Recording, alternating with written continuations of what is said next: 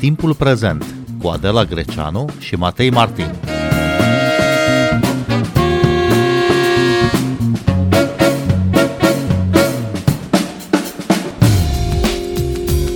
La timpul prezent l-am invitat uh, astăzi pe Teodor Tiță, editorialist la Dilema Veche. Bun venit la Radio România Cultural, Teodor Tiță. Bine v-am găsit. Teodor Tiță, ați fost zilele trecute la granița cu Ucraina. Cum uh, e gestionată situația refugiaților ucraineni, pe de o parte de voluntari și organizațiile non-guvernamentale, pe de altă parte de autoritățile locale? Am fost la granița cu Ucraina ca însoțitor al unui uh, convoi umanitar care a ajuns până la Cernăuți, așa că am avut ocazia să văd uh, ce se întâmplă și pe partea cealaltă a graniței. Trebuie să menționez că nu eu am organizat acel convoi, doar m-am atașat uh, încercând să-mi dau seama ce, ce se întâmplă acolo. Din punct de vedere al organizării, aș zice că dacă comparăm cu ce am văzut în primele zile, există o oarecare ordine acolo. Lucrurile se mișcă destul de greu și nu cred că s-ar putea mai repede, dat fiind afluxul uriaș pentru un punct de vamă care e totuși mic. Mă refer la Vama Siret și de partea ucraineană și de partea română se fac eforturi ca uh, refugiații să poată trece cât de repede este posibil. Și sunt mai multe observații, o să le iau pe rând. Observația numărul unu, cea evidentă pe care o cunoașteți și o cunoaște și publicul dumneavoastră, este că mobilizarea societății civile este fantastică. Fantastică în uh, zonele de graniță. Am văzut foarte, foarte, foarte mulți voluntari care fac un pic mai mult decât, uh, decât se vede la televizor. Adică nu e vorba doar de niște oameni care stau acolo cu ceai fierbinte și cu niște sandvișuri. Am uh, apucat să vorbesc cu voluntari care se ocupă cu transportul refugiaților de la graniță până la Suceava. Alții, probabil cei care li se recunosc cel mai puțin meritele, sunt cei care se ocupă de transportul refugiaților către alte destinații din România. Foarte mulți dintre refugiați, în special uh, studenții străini din Ucraina, vor să ajungă la aeroporturi, dar și mulți ucraineni folosesc România ca pe o țară de tranziție pentru a ajunge la rude, prieteni din alte state, de obicei din Uniunea Europeană, din câte, din câte am uh, reușit să înțeleg eu. Nu sunt așa mulți cei care rămân deocamdată în România, dar sunt și ei. Altă observație e că la graniță poți să asisti la niște priveleji de astea sfârșietoare, pentru că după cum bine știți, probabil Ucraina nu mai permite bărbaților în putere să, să plece din țară. Și atunci aveți tot felul de familii care sunt conduse de tatăl de familie de soț și ulterior trec în România doar copiii și mamele, bunicile, uneori bunicii, recunosc, n-am văzut așa de mulți bărbați în vârstă acolo, în schimb am văzut nemaipomenit de multe femei cu copii în brațe. Când am trecut eu pe acolo, mă început să ningă, era un pic de viscol și, cum să spun, e, e cumva emoționant să vezi, să vezi acele femei cu copii în brațe intrând în România pe jos, erau mulți care intrau pe jos, într-o țară pe care probabil nu o cunosc, nu or fi auzit foarte multe lucruri, cu siguranță nu foarte, nu foarte mulți ucraineni vorbesc, deși cei care locuiesc în, în zona de graniță e posibil să o facă, nu vorbesc limba română, intrând așa necunoscut în România. Altă observație pe care vreau să o fac e cea care privește autoritățile locale din zona de graniță unde am fost eu. Am uh, văzut într-o comună despre care recunosc pe rușinea mea, nici știam că există până acum uh, câteva zile, Milișeuți se numește. Într-o sală de sport erau cazați probabil vreo 400-500 de studenți asiatici India, Sri Lanka, Bangladesh, veniți din Ucraina și am văzut acolo că până să vină ajutoarele formale, să le spun așa, sau organizate, oamenii ăia dormeau și se încălzeau pe niște pături trimise de localnici. Închipuiți-vă toate, toate păturile pe care le vedeți prin angrourile de pe lângă București, toate culorile, toate modelele, pături de copii și așa mai departe, care erau acolo localnicii renunțaseră la ele și le aduseseră din primul moment acolo și, în plus, făceau voluntariat. Cei care mai vorbeau un pic de engleză încercau să comunice cu refugiații asiatici, alții făceau sandwich-uri, alții le, le duceau diverse lucruri. Cum să spun, e oarecum îndoieșător dacă vezi toată organizarea aia care e făcută local insist, într-o comună din România. E adevărat că atâta timp cât am fost eu acolo, am văzut că veneau, veneau ajutoare din toată România, de peste tot. Parte dintre ele rămâneau și acolo în comuna aia, altele mergeau mai departe peste graniță la Cernăuți. Și ca să vă povestesc așa o întâmplare la care am asistat, acești refugiați asiatici petreceau undeva între 12 și 24 de ore în comuna despre care vă vorbeam, apoi erau preluați mai departe de autobuze, probabil plătite de ambasada Indiei la București, nu știu acest detaliu, și duși spre București, de unde urmau să ia, să ia un avion. Ei bine, la un moment dat, cândva, pe la 11 jumătate noaptea, am mai sosit un autobuz de refugiați și am remarcat la un moment dat că li se scoteau bagajele din autobuz, dar nu cobora nimeni din autobuz. Și am avut această curiozitate de ce se întâmplă lucrul ăsta și am înțeles destul de repede. Oamenii nu coborau din autobuz pentru că după un drum foarte greu prin Ucraina. Ajunseseră tot așa într-o seară străină, într-o seară pe care nu o cunoșteau, uh, într-o seară în care era iarnă și le-a fost teamă că dacă coboară din autobuz nu mai pot pleca de acolo. Localnicii cu blândețe și cu puțina engleză pe care o știau au reușit să-i convingă că locul este sigur și e cineva care are grijă de ei și există o oarecare organizare care să-i ajute până la urmă să ajungă acasă. Dar am tot așa pentru 30 de secunde să mă gândesc ce o fi în sufletele lor. Cum o fi să fii în autobuzul ăla la 11 jumate noaptea și să te gândești că dacă coborți s-ar putea să nu mai ajungi niciodată acasă. Teodor Tiță, vorbiți despre organizarea locală foarte bună, inimoasă a oamenilor.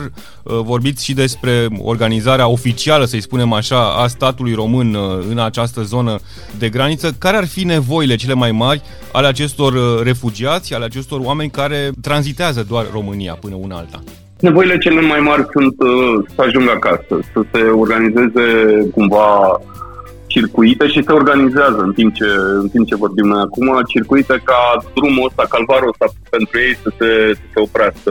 Gândiți-vă, citeam un articol în Telegraph astăzi, un ziar britanic, gândiți-vă că în nebunia aia care se întâmplă în Ucraina în momentul ăsta, să fii refugiat străin de altă culoare nu te asigură foarte multă simpatie și sunt oameni care n-au mai ajuns la graniță. Au murit de frig, de alte motive.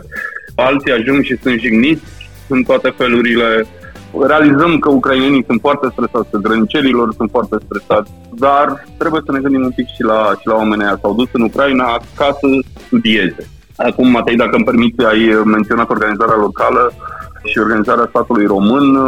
Aș vrea să nu fiu printre cei care se alătură acestui val de condamnare a statului român. Să știi că lucrurile la graniță, atâta cât am putut să-mi dau eu seama, nu am de specialist, nu mă pricep la logistică și organizare militară și ce mai e acolo, dar lucrurile păreau să meargă lucrurile păreau să meargă, păreau să fie într-o oarecare ordine și refugiații, fie ei asiatici, fie ucraineni, uh, există cineva care are grijă de ei, fie că e stat, fie că e societate civilă. Teodor Tiță, cum apreciați reacția României la invazia rusească din Ucraina după mai mult de șapte zile de război?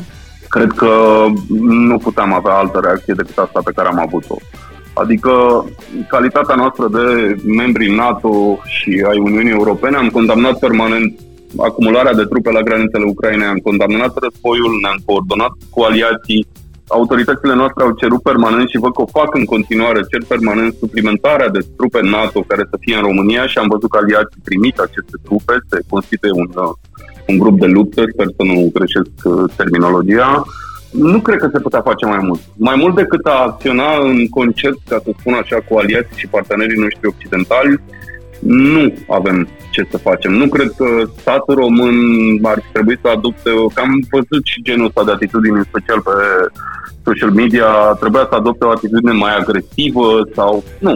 E cam ce putem face și dacă ne uităm la țările din jur, vedem că majoritatea, cu excepția notabilă a Ungariei, majoritatea au avut cam aceeași atitudine. De altfel, România, alături de Polonia, a avertizat, avertizează de zeci de ani deja asupra nu știu cum să-l numesc, pericolului rusesc. E adevărat, România cu două semitonuri mai jos decât Polonia, dar nu au existat niciodată dubii în interiorul sistemului politic-administrativ românesc cu privire la, la ce e Rusia. N-aș vrea să spun că ne așteptam să ajungem până aici, că nu cred că se aștepta nimeni, dar nici chiar cei mai surprinși nu suntem. România este o țară marginală, periferică a Europei, care, iată, acum primește un rol uh, important, un rol central în uh, defensivă. și, într-adevăr, Occidentul, cel puțin Europa, începe să susțină. Există un batalion francez care a aterizat de puțină vreme la Cogălnicianu, lângă Constanța. Contează acest sprijin militar?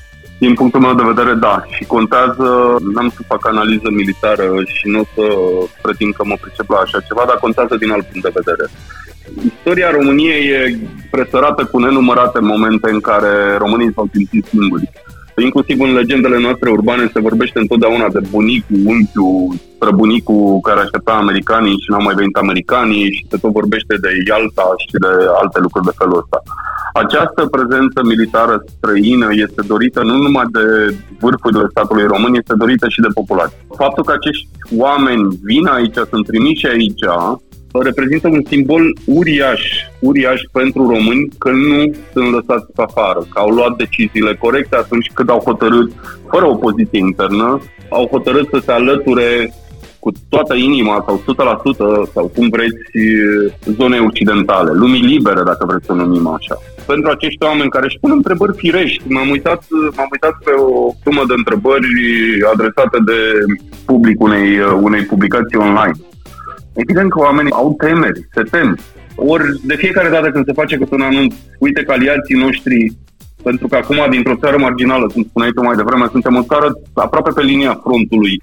E evident că atunci când vin soldați străini și stau aici și se anunță și mai mult sprijin pentru țările astea din prima linie, cumva asta e spre liniștea oamenilor. De asta e importantă prezența militară străină în România. Nu suntem încă la momentul ăsta, eu nu sunt de acea parte a societății care crede că e un război iminent în România, dar suntem la momentul la care ne punem întrebări. Oricând uh, Washingtonul sau uh, vin spre sediul NATO din Bruxelles, vin nu numai asigurări pe gură privind cu atenție și îngrijorare, ci și gesturi ferme, cum e trimiterea de trupe străine în România, eu zic că e bine. Românii își dau seama că au făcut alegerea corectă și nu sunt mințiți așa cum, na, oamenii din alte țări poate, poate sunt. Războiul din Ucraina a produs schimbări importante în Europa. Europa pare cumva mai unită decât era înainte. Chiar și Germania a trecut peste un tabu important, trimițând trupe în România. Sunt șase avioane Eurofighter staționate la Constanța. Cum vedeți aceste schimbări în ceea ce privește paradigma de apărare militară a Europei? Mi-aduc aminte că um, acum vreo un an jumate, președintele Franței, Emmanuel Macron, spunea ceva de felul că NATO are sistemul nervos mort. E în moarte cerebrală. E în moarte cerebrală, exact.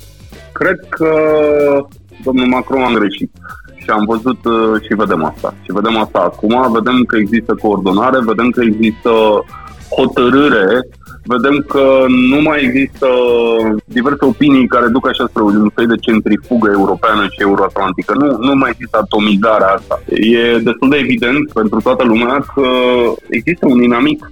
Există un inamic al societății libere, al lumii libere, e un inamic al democrației, e un inamic al păcii și inamicul ăla stă în Kremlin. E adevărat, aveți dreptate, e surprinzător că am ajuns acolo.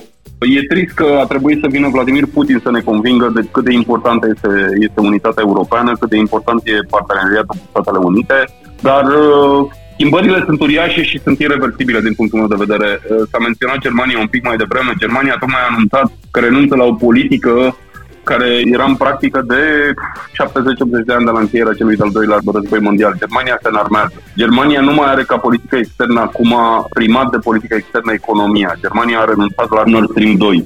Iar dacă lucrurile se agravează în Ucraina, îmi permit și o, o estimare, probabil să va renunța și la importurile energetice din Rusia de gaze și petrol și așa mai departe. E fără precedent lucrul ăsta. E trist că în condițiile astea am ajuns să ne dăm seama cât de valoroasă e unitatea europeană și speranța mea este că va fi exercitată în continuare și când această criză va trece, pentru că eu am convingerea că mai devreme sau mai târziu o să treacă. Dar oare nu ar trebui să ne îngrijoreze această înarmare a Europei? Nu ar trebui să ne îngrijoreze lupta pentru pace prin înarmare? N-ar trebui să ne îngrijoreze că închidem ușa noaptea? Sigur că trebuie să ne îngrijoreze, dar asta e lumea în care trăim. Asta e lumea în care trăim și cred că a luat măsuri de protecție nu este un lucru rău. Câte vreme vom continua să insistăm că vrem să trăim în societăți liberale și în societăți democratice, cred că vom avea și responsabilitatea de a administra armele pe care ni le cumpărăm sau fabricăm uh, zilele astea. Dovada este de Europa Occidentală, care a reușit să aibă 70 de ani de pace, 80 de ani de pace. Acolo trebuie să ne uităm, cum să spun, în întrebarea pe care, pe care am primit-o mai devreme, e conținută butada aia, că dacă apare un pistol în actul 1, probabil cineva va muri în actul 3. Nu e obligatoriu, nu cred în așa ceva. Cererea Ucrainei de aderare la Uniunea Europeană a fost aprobată de Parlamentul European.